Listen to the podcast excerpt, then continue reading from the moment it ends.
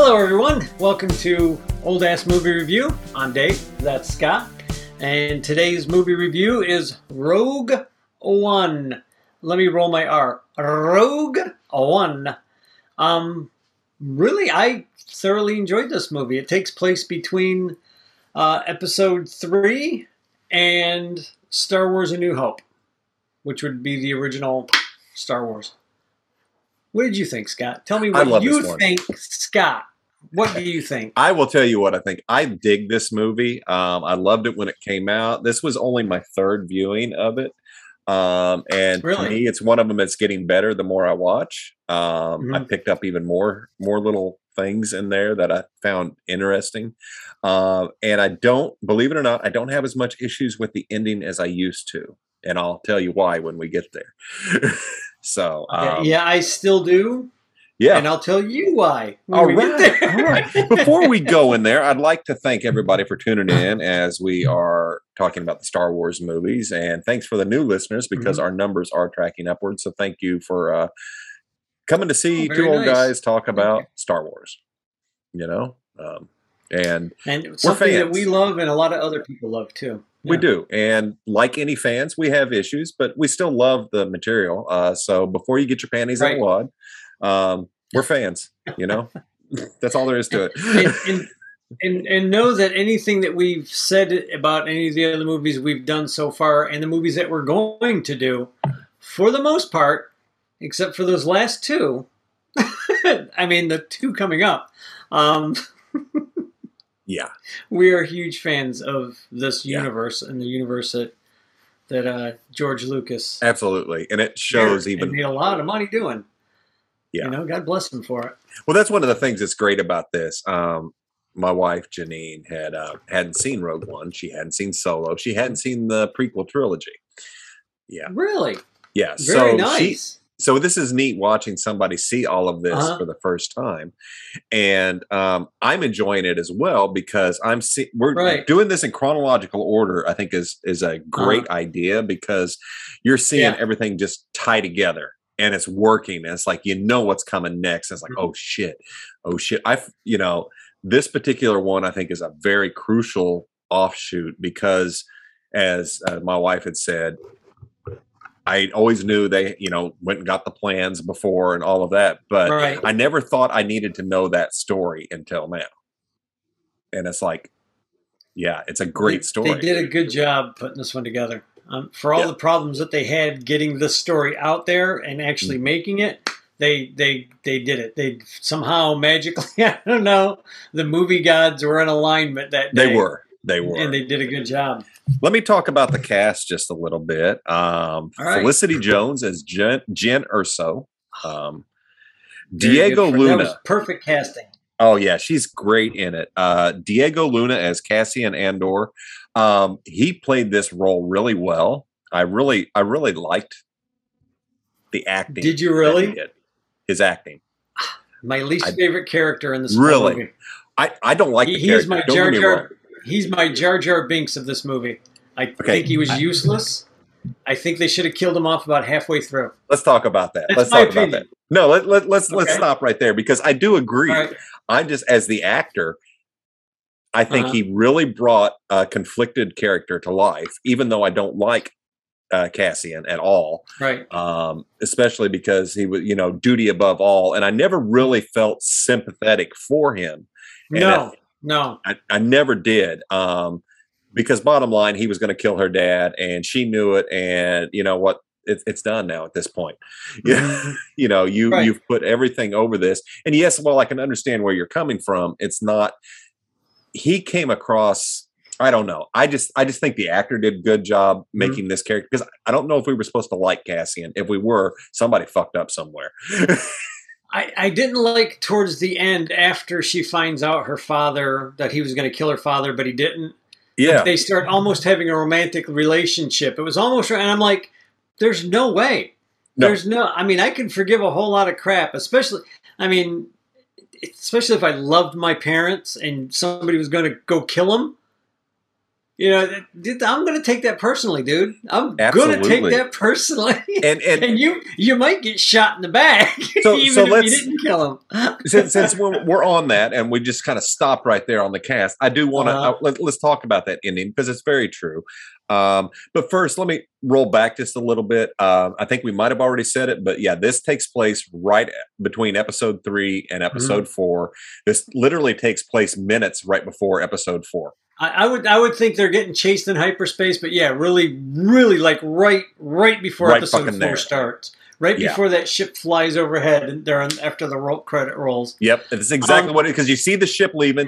You got Leia, C-3PO, and R2-D2, and it's like, you know it's coming.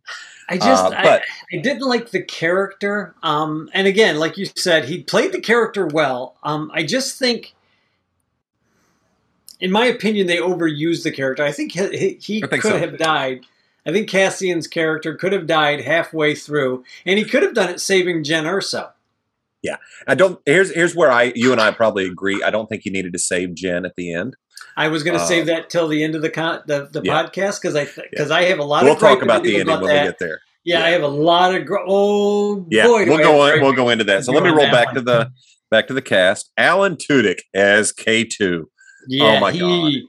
He was perfect. He was freaking perfect. After watching Solo and then watching this, I love K2 and L3 so much. Right. Sarcastic robots are fucking awesome. I wonder why they didn't put him in more of a costume like they did the girl for L3. I don't know. L3 K2 worked. Yeah, K2 worked perfecly. Yeah. And it's he's just so good. He was just so good. Like, he was the C-3PO, a cooler version of C-3PO. Yes, because he's given stats. Yeah.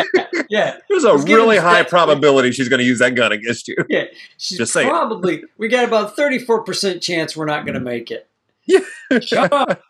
But the guy that they had to play, I think he's a stand-up comedian, isn't he? Alan Tudyk. No. Remember Tucker and Dale versus Evil.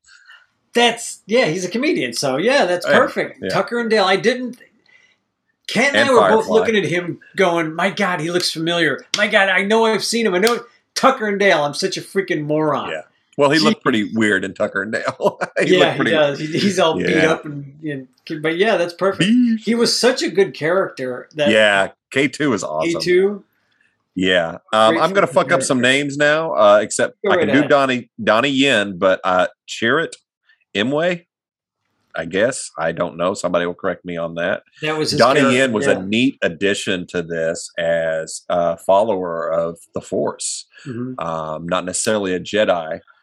I have a theory on that. Let's hear it. I think that he was probably one of the younglings in that particular area.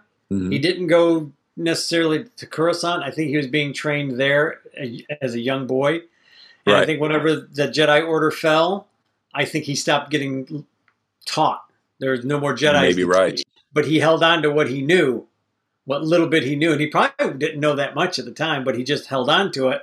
And that's what was keeping him going. Because if you notice, whenever he's walking out during the big shoot scene, the stormtrooper firing came right back. Nobody could hit that guy. And they're aiming right at him. And you see the blasts like almost deflecting from him.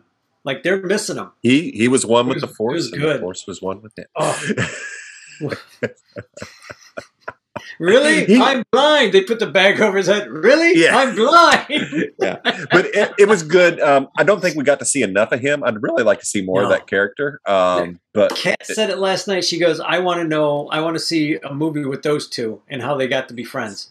Yes. And I was like, well, why would you do that? She said, why did you need this movie? I was like, yeah, good point. Now, let's jump into some Star Wars lore before I go further in the cast, since we're talking about Donnie Yen, who was there at the Kyber temple on Jedha. So good. When was that temple destroyed? Was that during Order 66? I would think it was during Order 66. Okay. All right. So it hasn't been gone that long. This is the first that I had heard about this particular planet and city and all this, so I don't know anything about it. But I was assuming that maybe the ruins had been there longer, like those really huge Jedi statues that are laying in the desert. That was cool to see that in the dirt as they panned out. I was like, oh, fuck, that's a Jedi. I'm thinking those have been laying in the dirt for quite some time, but the Jedi temple there probably fell during Order 66. I'm assuming, and that's just... I'm assuming because they were mining the Kyber crystal for the Death Star. And they had the Kyber crystals that go into the lightsabers. Yes. Yeah. Mm-hmm. Yeah. And Jyn had one around her neck. Hey, that's my opinion, folks. If you know what happened during Order 66 to this temple, this Kyber temple, let us know. Because I don't know. I'm thoroughly basing everything that I'm saying on this one movie. Because I don't know what happened. This is the first I've ever heard of this movie, or this city was in this movie. Yeah. I thought it was also interesting that where they were at was Jedha, which sounds a lot like Jedi. Right. Maybe that's... Yeah, so it's like, okay, maybe there's some origin here. Maybe we'll get that in an Old Republic movie. How did you like whenever they bumped into Evazan and the Walrus Man in the city street? It cracked me up so much. It's like, I know they make it out and go to Tatooine. That was a good scene. That was. Okay, Donnie Yen's sidekick was Baze Malbus, played by Wen Jiang. Right. Sorry, Wen. I know I screwed up your last name. Another big Chinese actor, evidently. Oh, my God, yes. He and Donnie both. I watched some of the special stuff, and they talk about Donnie Yen and him being big stars over in China. Oh, yeah. Which, you know what? God bless him, because, man, there's a lot of people to try and satisfy in that country. But you know, when it comes to martial arts movies, if you don't know who Donnie Yen is, I don't think you've watched any martial arts movies. I'm just saying. Not lately. No. We go on down to Ben Mendelsohn, who played Orson Krennic. I'm not sure who that was. Krennic. Yes. Yes. Never mind. He looks so different in this picture, but yeah. Yeah, you joke on your aspirations. Darth Vader with the dad joke. It was great. Here's the thing. For those of you, if you haven't seen Rogue One, you should, because Darth Vader does show up. Yeah, I'm sorry. And he is a badass. Oh, fuck. Yeah. Yeah, he is a badass. Guy Henry as Governor Tarkin. Of course, couldn't have Peter Cushing, but they CGI'd his face, and it. Talk about that. You and I were just talking about that right before the show. Yep. Well, how did you? What did you think about it? Well, as we said, it's something with the eyes. You can tell it doesn't have a soul. Now, if everybody was animated, Squaresoft or Square Enix has made several Final Fantasy CGI movies, and one of the things that they made a movie called The Spirits Within. Has a lot of named actors in it, but their whole thing was they built new computer systems, new programs to try and get it as realistic as possible, and it is a gorgeous movie. But man, you look and while the people look real, you can tell they're not. I would almost rather just hand draw that shit. It's in the eyes. The energy. I think there's something that we as humans can see that you can't draw. It's more like the Force. Definitely. Yeah. Definitely. And 2D animation works better on some stuff. Now, in this situation, you couldn't do it 2D, of course, unless you were doing a 2D cartoon. Like he cell shaded Grand Moff Tarkin there. You know, it might have worked better. No, I take that. They did such a good job on this, but there is something in the eyes of a three-dimensional animated character when you are bringing it over to live action. Now, Grand Moff Tarkin looked good, but there's two problems that I had with Grand Moff Tarkin. One, he was too tall. Mm. He was way too tall. He had to be 6 or 8 inches taller than he should have been. Wow. Because when we go to watch Episode 4, Star Wars, the original Star Wars, the really, really super good one, look at him standing next to Darth Vader and him standing next to other commanders. Not that tall. And so I wonder why they screwed that up. Way over Krennic. And I think it was just somebody wanting to make him more imposing. And I think that kind of backfired for me because I know that he wasn't a really huge guy. I don't because when he stood next to Christopher Lee in all the movies, he was always much smaller than Christopher Lee. He was always like, that angle, you know? Which is cool, but that kind of bothered me. The eyes bother me. Other than that, Great. One of the things I'm going to say about that, we here on this podcast have done several movies that, believe it or not, have had Christopher Lee and Peter Cushing in it together. And here we go again with Star Wars. Yeah. And I'm just saying. I remember first seeing Christopher Lee Christopher Lee when he showed up as Dooku. I just started laughing like, oh my God, that's great. And I remember like doing the elbow to the wife, and she hates sitting next to me in movies because I'm always elbowing her like, oh, this is great. She's like, stop elbowing me. I got a bruise. But she's like, what? I was like, this is Christopher Lee. She goes, yeah, I know. I said, it's Peter Cushing. The vampire. That's the vampire. He's always being hunted by the... And she's like, what? And then it dawned on her what I was trying to say because I was so excited that Christopher Lee in a Star Wars movie. I was like, oh, yeah, that's pretty cool. I said, it's just like a complete circle there for me. Man. It definitely is. Definitely is. Forrest Whitaker. CGI worked for me, but yeah. Forrest Whitaker, Saw Gerrera, not going to be bad. I mean, he's a good actor. What can he is? Say? He is. Riz Ahmed was Bodhi Rook, the pilot. I'm sorry, we'll back up. I got to back up real quick on Saw Gerrera. Talk about a useless death. I'll agree with that. I'm not buying. The character's motivation to just stand there and let the mountain fall down on top of him was very weak for me, because he had to count on Jyn Erso to go and restart the rebellion or whatever he was yelling to her whenever she's running out. And I'm like, well, why don't you just go with her? You basically saved this girl's life 100 times. You're trying to keep her out of this. Now she's back in it. She has no idea who to love, who to trust, and I'm just like, yeah, you could have went with her. You could have. I want to talk about that. That's a good point. I think for story-wise, he'd have been in the way. I think he would have been in the way. We needed Jyn to come into her own and take charge and make the decisions that ultimately led to their successful mission. I don't know if she could have done that with Saw. Let me ask you. Well, again, if you're good, in my opinion, Cassian should have been killed off halfway through the movie. You could have killed off Saw and Cassian at the same time, saving Jyn, and that would have helped her come into her own. There you go. But that's me. That's also with me looking at this with absolute hindsight and loving the story. Yeah. This is just one of those moments that kind of sticks out like with a thumb in my eye going, this shouldn't be, poking me like, hey, stop it. Stop poking me in the eye with that. I thought Saw did, and I think it's only because I don't know his backstory. And I know if I'd watched the Clone Wars, I would see all of that. Yeah, he's a cartoon. He's in the cartoon. And I'm going to do it. I'm going to watch him. Evidently, he and Obi-Wan know each other, I think, or Anakin knows him. Somehow he's like in that. I think it's Anakin. I think Anakin helps train him a little bit in the Jedi, maybe. So somehow he's mixed up with Anakin and Obi-Wan. I know that, but that's all I know. Yeah. And because they talked about him breathing in his apparatus. And how it sounds a little bit like Darth Vader when he puts the mask over his face and inhales, and you can hear that. I know, that was cool. That's kind of neat.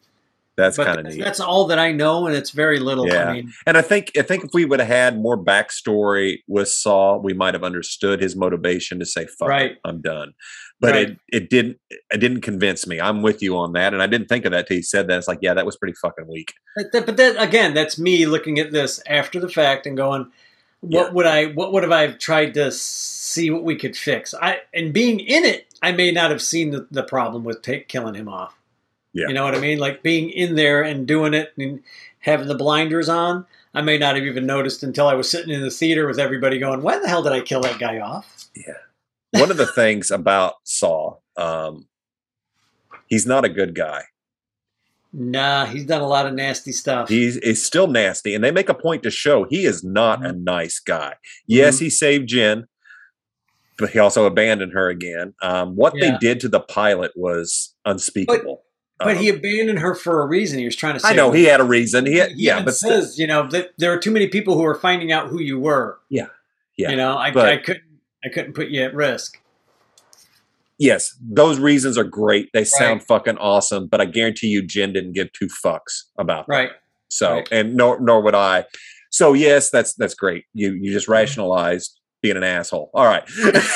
Don't we do that every day, though? We do. We absolutely do. But what I was getting at is, you know, what he did to the pilot, which was Bodhi, who was played by Riz Ahmed. They make a comment by using this creature, they're going to get the truth. And so that's really cool. But the byproduct is it's going to basically fuck their head up. Boy, he really didn't suffer too much, did he? No. I for a few seconds. Yeah. I have a headache. I don't know who I am. Hey, they let that go. The pilot. Now he's all of a sudden got everything. He's with it. He's going. He's a good character. He's a good character, but that was kind of weird. That character. I did like that character. And he's the character that out of all of them, I would have thought I wouldn't have liked as much as I did. But you're kind of in it with him. You're kind of like, oh, that guy didn't count on any of this. He just wanted to drop off the thing and take off and say, I helped the rebellion and now I'm gone. But he got dropped into it deep. And it couldn't have succeeded without him. Yeah, in many ways. So with his character, he's given the message from Jyn Erso, Jen's dad, who is building the Death Star's weapon. Pretty cool. But he is able to convince Bodhi to fly to Saw and get a message out that there's a way to stop this. Yeah, there's a weakness. There's a weakness. So cool. This is really cool about this, because when we get to episode 4, and this is one of the critiques that a lot of people always had. Well, who the fuck built that thing? Why has it got such a how? Now you find out how. Yeah, now you know how all that fell into place. Now you know why it was easy to destroy. Which brings us to Mads Mikkelsen, excellent fucking actor as Jyn Erso. I got nothing to say other than I love this guy in anything he's in. He did a movie called. Was it White or Winter? It was on Netflix, where he's an assassin. Oh yeah, I haven't watched it, but I'm familiar with it. Yeah. That was a really good movie. But the way it ended, they ended it like it was going to be a sequel to it, and I don't know that they ever came up with a sequel. I won't give it away to anybody. But if you get a chance to watch it, there are parts of it that I'm like, kind of predictable. Yeah. But just to watch him be badass is well worth the watch, because there's a couple of scenes in it where he just, you know, he's going to take out like a room full of bad guys, and he's a bad guy himself, but he's been trying to retire, but he's like, you just know he's having a bad day, and he's not above taking it out on everybody in the room. Let me put it that way. And I'm sorry to interrupt, but I just, that's fine. Mads Mikkelsen is just such a good actor. He is. And this character is actually really good. When you look and you see the position that he's put in, they do this through flashbacks and dreams from Jyn and visions that she's had or memories. Right. Yeah. And you see his love for his daughter and his family. And he is put in a position where in order to save them and keep them alive, he's got to build this fucking weapon. And he has a conscience. So he builds a failsafe or a way to destroy it and hides it in a way that it can't be found. And he drags out the building of the super weapon as long as he possibly can. Yeah. You know? He really was part of the rebellion, but he had no choice. He was not a bad guy, and I hated to see him die right when Jyn finally got to him. First time seeing him in probably 19 years. Right there, that's where Cassian should have gotten bought. That's where he should have bought it. He should have seen her climb. This is how I would have maybe fixed it a little bit. In my own head, mind you, I'm not the person who's making all these movies, but this is my opinion. Cassian's, getting ready to pop the dad. He sees Jyn, and maybe Stormtrooper starts shooting at her. She starts shooting back, and he just starts popping Stormtroopers to save Jyn, because he's like, well, I'm here to kill her dad. I'm not here to kill her. And somehow, I don't know, maybe he's on the platform with her, and they start popping. Yeah. Or he could have just shot Krennic and been done with it. Yeah. So, but why do that? Why do something that makes fucking sense? I'm going to kill this guy who I know has got us a message. He's probably instead of an admiral or whatever Krennic was, like one of the head scientists. Oh, he's a big guy. He got a little too big for his britches when he got to meet old Anakin. Yeah, yeah. Now was let's Annie, go to that real quick. Annie, was that? Hear me? Can you hear me, Annie? Annie, are you okay? Were they on Mustafar? Yes. Yeah, that's what I figured. From what I understand, that's supposed to be Mustafar. Yeah, they never said. It's like, I didn't see Mufalada pop up, so I guess it's Mustafar. Yeah. Jesus. He's supposed to have built, from what I understand, he built that tower in remembrance of Padme. That's what I've heard. That's what somebody was telling me. And you know, when I think, so go ahead. When I would think of my wife that I had loved and was going to have kids with, I think of the place where I was cut in half. Yeah. And the place where I killed her. Yeah, where I basically killed her. I would be more in thinking of her home world. But well, he probably blew up the home world. Let's be honest. He probably did. So we'll get there. We'll get there. So, but kind of make in a weird way, in a weird Darth Vader dark side way that makes sense. Yeah. And that shows that he still had the good that Luke caught on to, maybe. Interesting. Or I'm making this up to make it sound good in my own head. I don't know. It was cool to see him. It really was. He does the dad joke whenever Krennic's like, oh, you will tell the Emperor. And he says, don't choke on your aspirations. He's like doing the choke move as he turns around. I'm like, what a dad joke. Yeah, what a freaking great dad joke with a force choke. Yeah. Which brings us to, speaking of homeworlds, Jimmy Smits as Bail Organa. Too small of a role. I want to see more with Jimmy, and I want a young Leia. Why can't we get a Leia series? I mean, why not? Might as well. But he's heading back to Alderaan. Jimmy, that's a mistake. I'm just saying, don't go to Alderaan. Don't go to Alderaan. Well, the funny thing is, like, they never really. I mean, as far as I know, like, other than in the cartoons, they go after like Organa a little bit, and they talk more about him. But in the books, not so much that I'm aware of. Nothing that I can ever remember. I mean, they give you like the basic, you know, he was, you know, her stepfather or adopted father or whatever. Yeah. And that's really about it. And he was a senator, or he was their king. He was, because he was like their king. And then they try to fix like her being a princess and him being a king. Like, oh no, that was all elected. And it's like, no, that's not how kings work. That's not how queens work. That's not how princess. But they tried to work it in reverse. Like, oh no, these are all elected. And you know, they kind of did that with Padme. Queen Amidala. Yeah. And it's why is this an elected position? This is weird. Yeah, and that's not a queen. That's not what they do. No, that's not a queen. That's a prime minister. I think they were trying to fix a lot of the bad taste that, you know, queens and kings have given people, you know, over the years. But I'm like, why didn't you just leave her a princess? Like, leave it alone. There's no reason to have changed that, in my opinion. But that's another story. But exactly. I always wanted to see more of Organa. Like, the minute he shows up in the first three episodes, I'm like, ooh, Jimmy Smits, great. I like this guy. He's going to be good. Where'd he go? And the same thing happens here. Oh, where'd he go? Yeah. It's like, there he is again. Yeah, he's leaving again. Jimmy, come back. In this particular movie, he makes some comments that shows he knows about Obi-Wan. Right. Knows where he's at. Well, yeah, he was there. Yeah. So I thought it was, you know, I thought it was cool that we're already referencing going into the next movie. He definitely knows who Princess Leia is. He definitely knows who Luke Skywalker is. Yeah. He definitely knows who Obi-Wan is, and he knows where they're at. Yeah. He knows where they're at. But he makes a reference that they're, you know. And so I thought that was cool, a little call out to what's to come. Right. Alistair Petrie, General Draven. Right. Draven was the guy who gave the kill order to Cassian. Yeah, yeah. Yeah, he was a jerk. Kind of a necessary character for that. Yeah, but he was kind of a jerk, too, because you're like...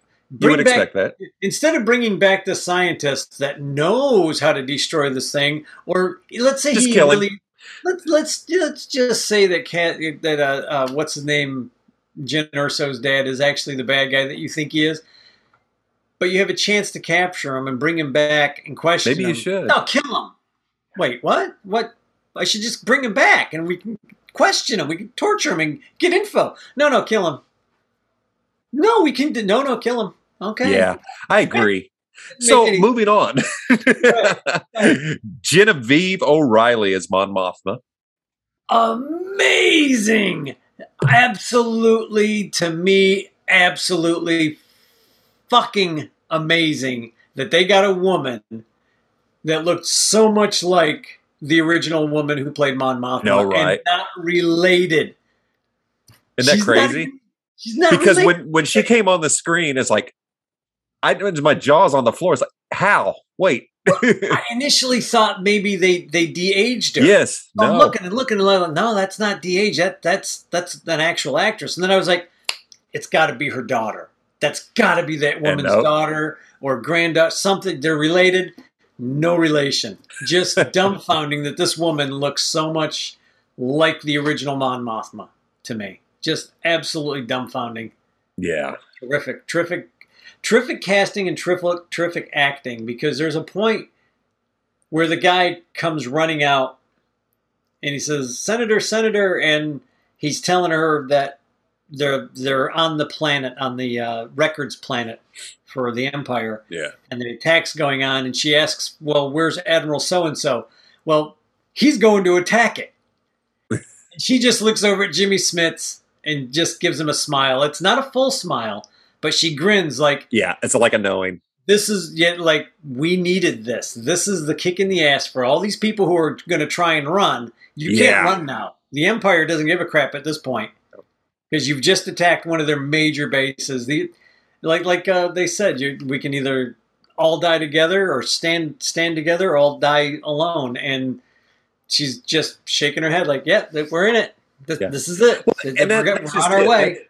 That is a great example of politicians, bureaucracy, this major threat right there. And while some are on board, others are like, no, I don't think so. It's like, we should vote on it. What? No. Yeah. Does it sound familiar, folks, for the last 3 years? Sound familiar? Shit, for the last 20, 30, 40. Western allies? The age of our country. Yeah. Politicians have been weasels. Spineless bastards. Especially when they want to be like a lifetime appointee. It's like, no. Yep. But they took a lot out of, I think whoever was writing this was taking a lot out of reality. And again, you and I have talked about this, like slapping somebody in the face and shaking him and going, this is my opinion. They did a good job at wrapping it around Star Wars without it being the guy from Drinking the Hood in South Central. Message. Yeah, message. They did a good job. The writers did a good job on this. That message of the ineptitude of politicians is universal. I think anybody in any country can relate to this shit.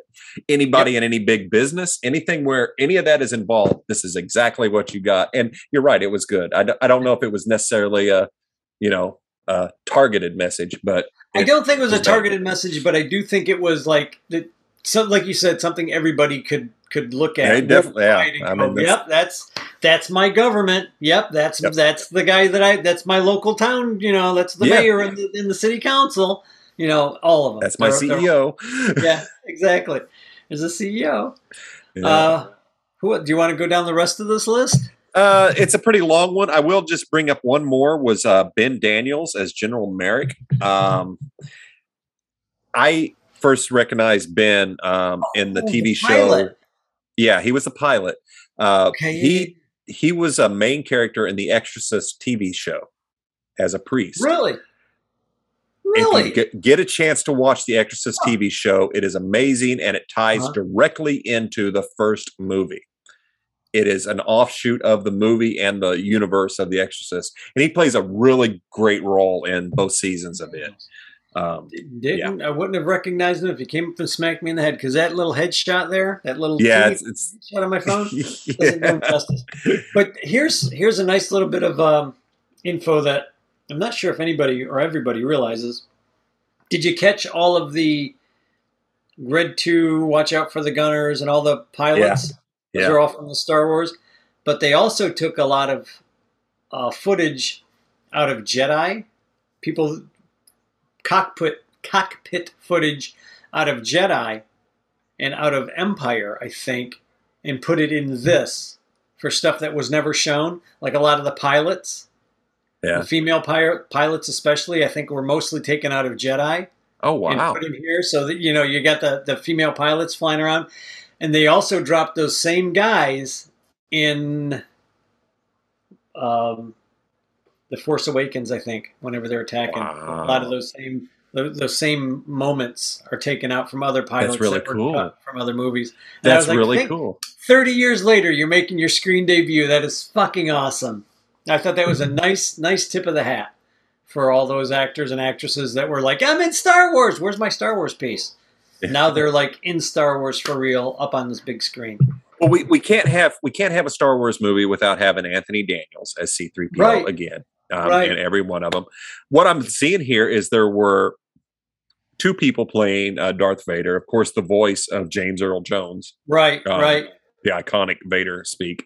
I find that interesting that it's not until we do the Obi-Wan series coming up that Hayden Christensen gets to reprise Anakin. So I'm surprised they didn't call him for this. You know what? Probably didn't dawn on him. We need a big guy in a costume. Hayden Christensen is about as big as me. Yeah, but movie magic. I mean, they're going to put him in this Darth Vader costume. Everybody's going to look at him and go, Darth, aren't you a little short for a Darth? For a Darth Sith Lord? I mean... another one with CGI that actually worked really well was Leia. That worked pretty good. Ingvild but in the Delilah. Eyes, again, the eyes kind of lose it.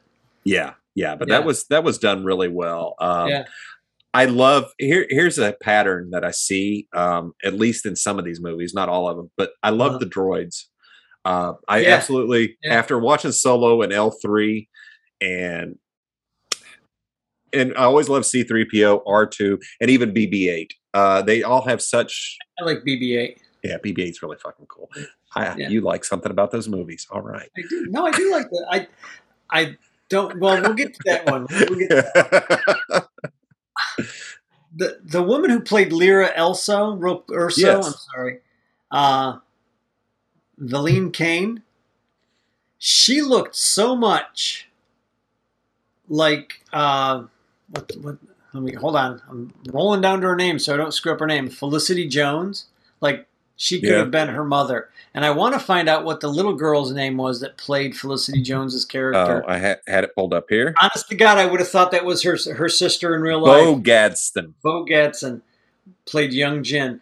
Yeah. I would have bet money before reading that was... But there's also a Dolly Gadsden, sister, which her younger sister apparently played a younger Jyn. So there were three Jyns. That's right, because there was showing a little older, and yeah.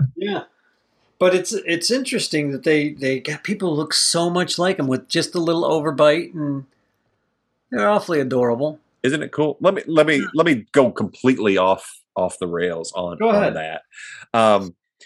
It always amazes me is when they can cast somebody who you look at and you say, "Oh my God, that really could be their daughter, or that could be their brother." Yeah. I'll just share a quick story. I went to Atlanta one day for an audition for a TV show on Fox, and it was a really big deal. And I was, of course, nervous as fuck because there were bigwigs sitting at a fucking table. And I'm looking around the waiting room as we're waiting to have our names called. Uh-huh. I'm in that room with about 8 other men. We all look alike. I'm not shitting you. And you're all hoping, I hope nobody in this room committed a crime because we're all going downtown. We all looked like we could have been brothers. It was fucking nuts. And it's like, is that crazy? And that's what they do. It's like they find a look and they go and they find it. And it's amazing how close people can look to each other. Yeah. But when I looked around there, I said, fuck, who knows if I'll get this? Well, I didn't, but because I'm sitting here right now. But anyway. Sorry. Oh well, that's okay. Yeah, but you're having more fun with me, right? I am actually. Yeah, actually, I am. I don't think that show's on the air anymore, but it was a small part, but still, I would have taken it. Why not? So, but that's kind of interesting. I honestly, I would have bet money that girl was related to her somehow. Honestly, because she looks so much like her, I was like, that's got to be her sister. There's no way you found a kid, but then again, there's no way you found a Mon Mothma, and yet there she stood. She no relation at all. They do. It's amazing. Confounding. You know what you want, you can find it when it comes to actors. It's crazy. It's absolutely crazy. I do have a few notes that I want to... Let's hear your notes. Over. John Knoll worked for Star Wars for a while, Lucasfilms, and he's the guy who came up with the original idea for this. Was what about the people who got the plans? And he said he would throw this idea out, and him and his friends would just kind of talk about it. And somebody finally said, you need to write this down. You need to write this down. You need to write this down. So he got a couple of writers, and there's like 5 writers. Oh, wow. On the damn thing. And the writing credits go to Chris Waitz, W-E-I-T-Z. Waitz, I'm going to pronounce it Waitz. Tony Gilroy, who has a very big part of saving this movie. John Knoll, who was a story guy. Gary Whitta. And it was all based on George Lucas's stuff. Right. But when they were putting this movie together, evidently they were having trouble getting it to be very cohesive. Like, that's why whenever they shot the trailer and released it, everybody's like, well, none of this was in the movie. Because Gilroy had to come in from the outside, and I guess they started reshooting a lot of stuff. But, you know, the initial, like, tag-together type scenes, like, well, this happened, so we have to show them going here. Yeah. So it makes sense that they're there now, kind of stuff. And Gilroy, being the outsider, started saying, okay, let's do this, let's do this, let's do this. But the director, the original director... Gareth Edwards? Gareth... Is that his name? Gareth Edwards? I think so. Right, yeah. He came up with the Darth Vader thing at the end. He was the guy who came up with, let's do Darth Vader. And Gilroy was like, perfect, that sounds good. So they did the Darth Vader thing, and that worked perfectly. That, to me, was like, that really ties it in to Episode 4. But Gilroy was enough out of the main storytelling, which is what we were talking about. Like, you're so close into something, you don't see, maybe this character should be not killed in the mountain falling on top of him. Maybe he should die. Yeah, bring him with you for a little while, get to know him a little bit more, and then kill him. And I think killing Cassian at that point, let's say on the deck where she's saving her father, I think it would have brought the whole crowd into going, oh, shit. Main characters are going to die in this. How many more are going to die? Because I knew where this movie was going. Almost everybody. Yeah, I knew where this movie was going. I mean, it read like a Kurosawa flick all the way through. And I was like, shit, this is a samurai flick. Everybody's going to die in this one. Yeah. And Kat and I were like watching at the movie, and we're like, there's no way. They're not going to kill it. They're going to kill everybody. They're not going to kill... Donnie Yen gets killed. You're like, fuck, they're going to kill everybody. They killed off Donnie Yen. They're killing everybody. Everybody's dying in this one. Yeah. So if you hadn't watched this, everybody dies. There was no way to get everybody off that planet. I mean, really, in reality, you were not going to get off that planet if you were a rebel. So let's go to that point. An Imperial guy. You weren't going to get off that planet. No. Go ahead. I just want to go through here. And then I'm sorry. You did have some notes. I don't know what I was thinking. Jyn Erso's character was played by, Felicity Jones. And the reason I think she did such a good job is she was a fan of Star Wars. And in the extras that I'm watching, she talks about she would do research on Wikipedia to make sure she understood the universe and where her story was fitting in that universe and how everything put together. So in her head, when she went on stage or went on to set, she kind of knew, oh, I'm this person nobody knows about because I die here. Got it. Now I can go do this. And she would like really study. And there was a couple other people that talked about like looking up characters and doing stuff and were like, part of that. But she got excited. She's like, I'm on Wikipedia every night looking at stuff, trying to figure out what's going on, reading and getting the history. And I thought that was pretty cool. Gareth Edwards and Tony Gilroy, we just talked about. This was the first of the standalone Star Wars movies. Yes. And then Solo. And then everybody panicked because Solo didn't make $100 billion. Yeah. And I think undeservedly got panned by people who hadn't seen it yet and wanted, I guess, to see Harrison Ford? I don't know. But there's no way Harrison Ford could have played this part. No. And as we talked in our last podcast, it's well cast. Yeah, it was well done. I know people who don't like the movie, and that's cool. But I think it's a good movie. Yeah, I think you have to go to Solo knowing that it's a heist flick and just accept it. It's Han Solo in a heist flick. It's Han Solo's life. I mean, yeah, that's what he did. He wasn't always hanging out with Jedi. Doug Chiang was the designer, and he was a longtime Lucasfilm designer. I don't know if he still is working with Lucasfilm with the crazy KK lady taking over, but, you know, we'll find out eventually. My biggest problem, well, my second biggest problem with this whole movie is in the very beginning. Why didn't Krennic just land on the grass? Dude, I'm going to park a quarter mile away from the house, and I'm going to slow walk it. And give you all ample time to hide or run away. My first thought is, well, what the fuck, dude? You could have got a little closer. Yeah. No. We're going to park way out here. But Admiral Krennic... Don't want to get any dents in it. He's like, no dings. I can park this right in their backyard. No. I look really cool. There's a nice breeze. My cloak will flow. It'll be, yeah. That's some bullshit really cool. Right there. Jyn and K2, I think, are two of my favorite characters next to Donnie and the other guy. Let me say something about that. It just popped into my head. We talk a lot about chemistry between actors. Here you have a human actor, but basically two human actors, but she's acting against a robot. Right.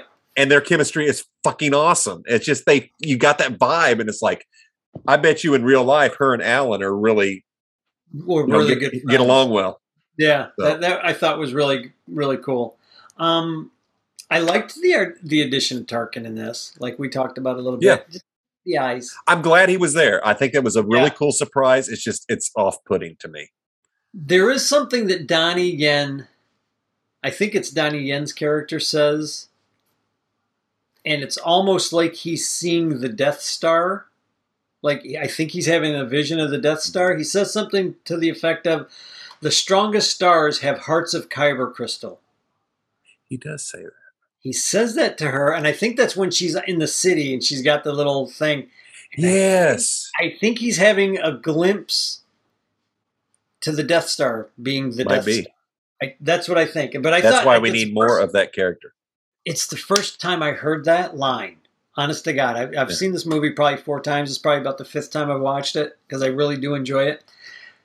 First time I actually heard that line, and I was like, "Oh, crap! He knows that he's kind of like a light Jedi light, you know." For lack of a better term. Would have probably been a full Jedi had the temple not been destroyed. If we're assuming that's what happened.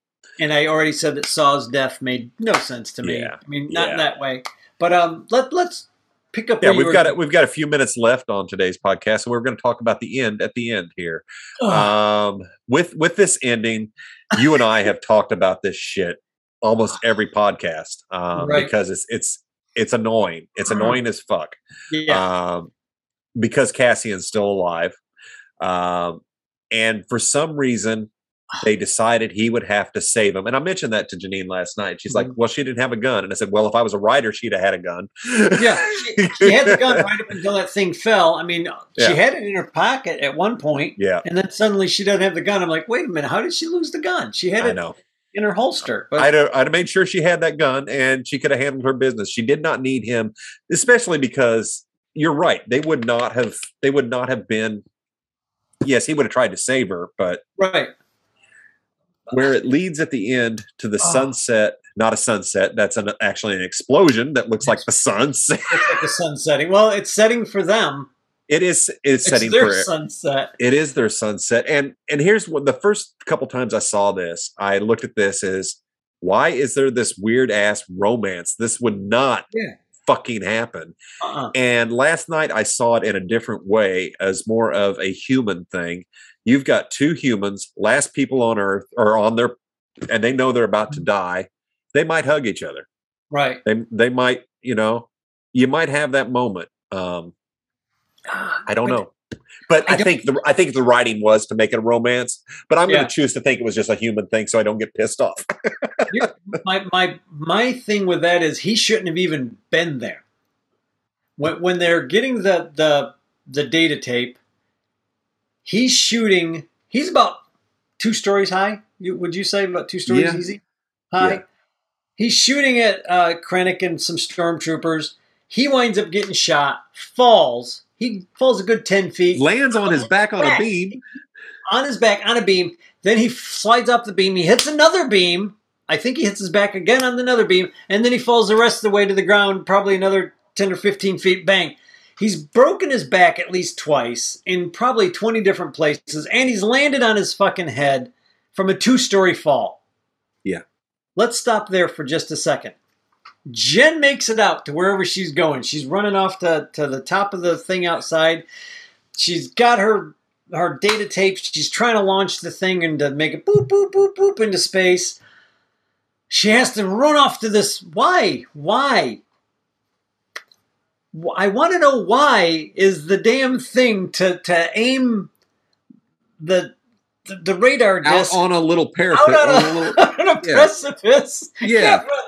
Kat brought that up yesterday. She says, why is that out there? I was like, I don't know. And she had to have her Laura Croft moment of needling her way through like Tomb Raider. And it's like, this is some bullshit. I do have to say something real quick about the data. I know they've got spaceships. Their technologies is so advanced. Do you know how much you can put on a 128 gig SD card? Why do I need a skyscraper full of hard disk? What the fuck? That's a lot of info. But you know what? They probably had all the everything is there from the Empire. Everything with technology gets smaller. What else is on that disc, though, that she launched? Yeah, I know. But I think it's one of those things where, just like the precipice of putting that, we have to up the stakes. And it's like... Yeah. And that's what it was done for. And it was very obvious. It's the same as parking your fucking ship a mile away so you look good with your cloak blowing. Yeah, exactly. That didn't make any sense. But anyway, the thing gets shot. She falls. She has to climb up. And by the time she gets back up to where she's going to hit whatever button she's going to hit, Krennic comes out of the elevator. Why he's in an elevator, trying to figure out how he knew right where she was going, I don't know. But anyway... He gets up there. He's got the gun. He doesn't know who she is yet. He just knows it's this fucking person causing him all kinds of trouble. And she tells him, I'm Jyn Erso, and, I'm so-and-so's daughter, and I'm, I hate you. And he's going to kill her. And I'm sitting there thinking, this is going to be great. Like, when I was in the theater, I'm like, she's going to fucking kill this guy. This is going to be fantastic. Even if she doesn't have a weapon, he would have let her get close enough. He would have let her get close enough thinking he was going to kick her ass. And you've already proven that she can use those clubs and shit. Yeah. That would have been perfect to have her beat that man to death. I know it sounds cruel, but this man murdered her dad in front of her. She would have beat that guy to death. They should have given her that moment. For all the stuff that I sit there and say, what woman power movies really bother me to an extent when they're done very poorly. This movie was like the ultimate in woman power. This woman, she came from being a little kid almost. And then they fucked it up. Growing up to being this woman that really, she just not only took charge of her life, but she basically started the rebellion. Let's face it. This woman kicked the rebellion in the ass when it needed it to get going. Then a man comes to rescue her. And I'm like, wait, I hate this guy anyway. Yeah, I hate this guy. Why are you having a guy who died at least 3 times in one fall? Yes. Why? And how? Where did he get the gun from? Thank you. He dropped that thing, and that wasn't laying next to him. What did he do? Holster it before he hit the... anyway, that to me ruined this movie. I couldn't watch this movie again. I think for the second time until probably about 6 months. I had waited like 6 months before I could watch it again because that ending ruined it for me. I was like, I understand that. I hate that.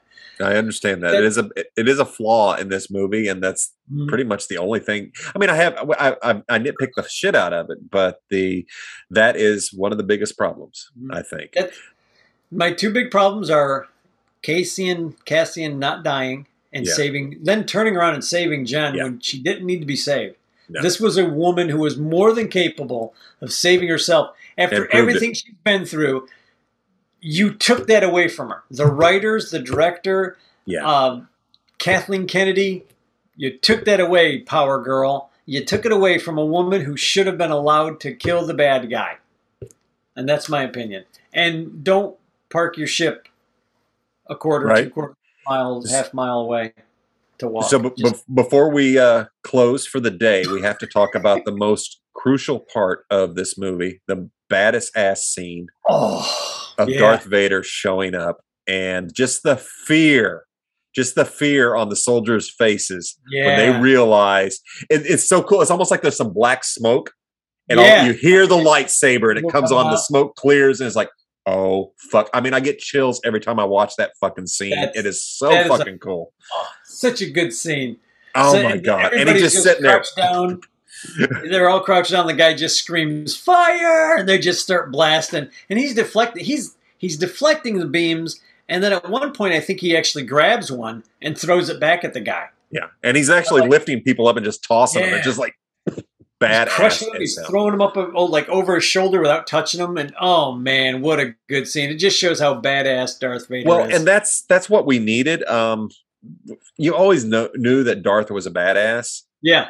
But it was never really shown. So to finally get to see why people were so afraid of what Anakin had become, you see it there. It's like, holy shit.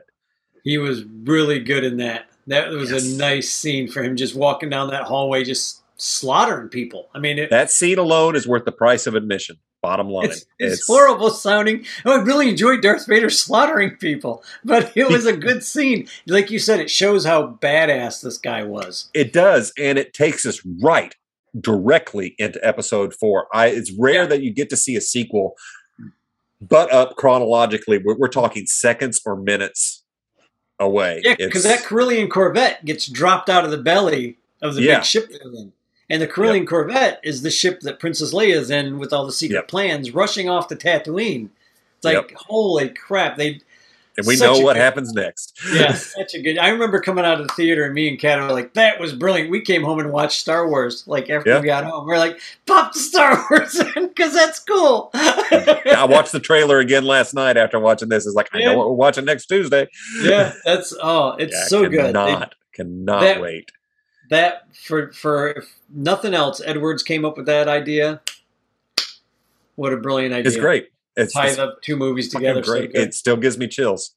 I can watch it. It's like, I'm just like a little kid. Because it's great, because it's dark, like you said. You see the smoke kind of coming out of the darkness, and then you hear the breath. And then the lightsaber. And you're like, oh, these guys are so dead. You already know how badass this is going to be. And it was. It delivers fully. Yeah. Fully so Darth well Vader done. Delivery doom. Doom. Yeah. I can't recommend this movie enough. Yeah. I mean, the little things. I mean, are petty. I mean, I didn't even fill up an entire page. See, folks, for anybody watching, this is very awesome. Page of my notes. I usually take pages, but I enjoyed this. Fucking love it. I'll give my opinion. I highly recommend it. It is one of my favorite Star Wars movies, hands down. I can't really land on a favorite, but this one is up there. I love this fucking movie. Yeah. This is, I think if you're going to watch Episode 1, you almost have to watch this one first. If you're going to watch, let's say I'm just going to watch. You mean Star Episode 4? Jedi. Go watch this before you watch Star Wars, because it really feeds into this. Yeah. I remember when they first started talking about this movie, I was like, are they going to have Bothans in it? Yeah. And my buddy Pat, the guy that we went to go see the movies with, not that Death Star dummy, the other one. I was like, the first one. Oh, okay. See, I thought the same thing too, because so many years. Okay. So next week we are going into Episode 4. So Star Wars, A New Hope, because rebellions are built on hope. Thank you, Jyn Erso. Jyn Erso, yep. Yeah, and Rogue One. So I'd like to thank you all for joining us for our Star Wars trip. We are about halfway through, so amazing. Come back next week and chat with us. Drop us a line. Until then, may the Force be with you. And with you.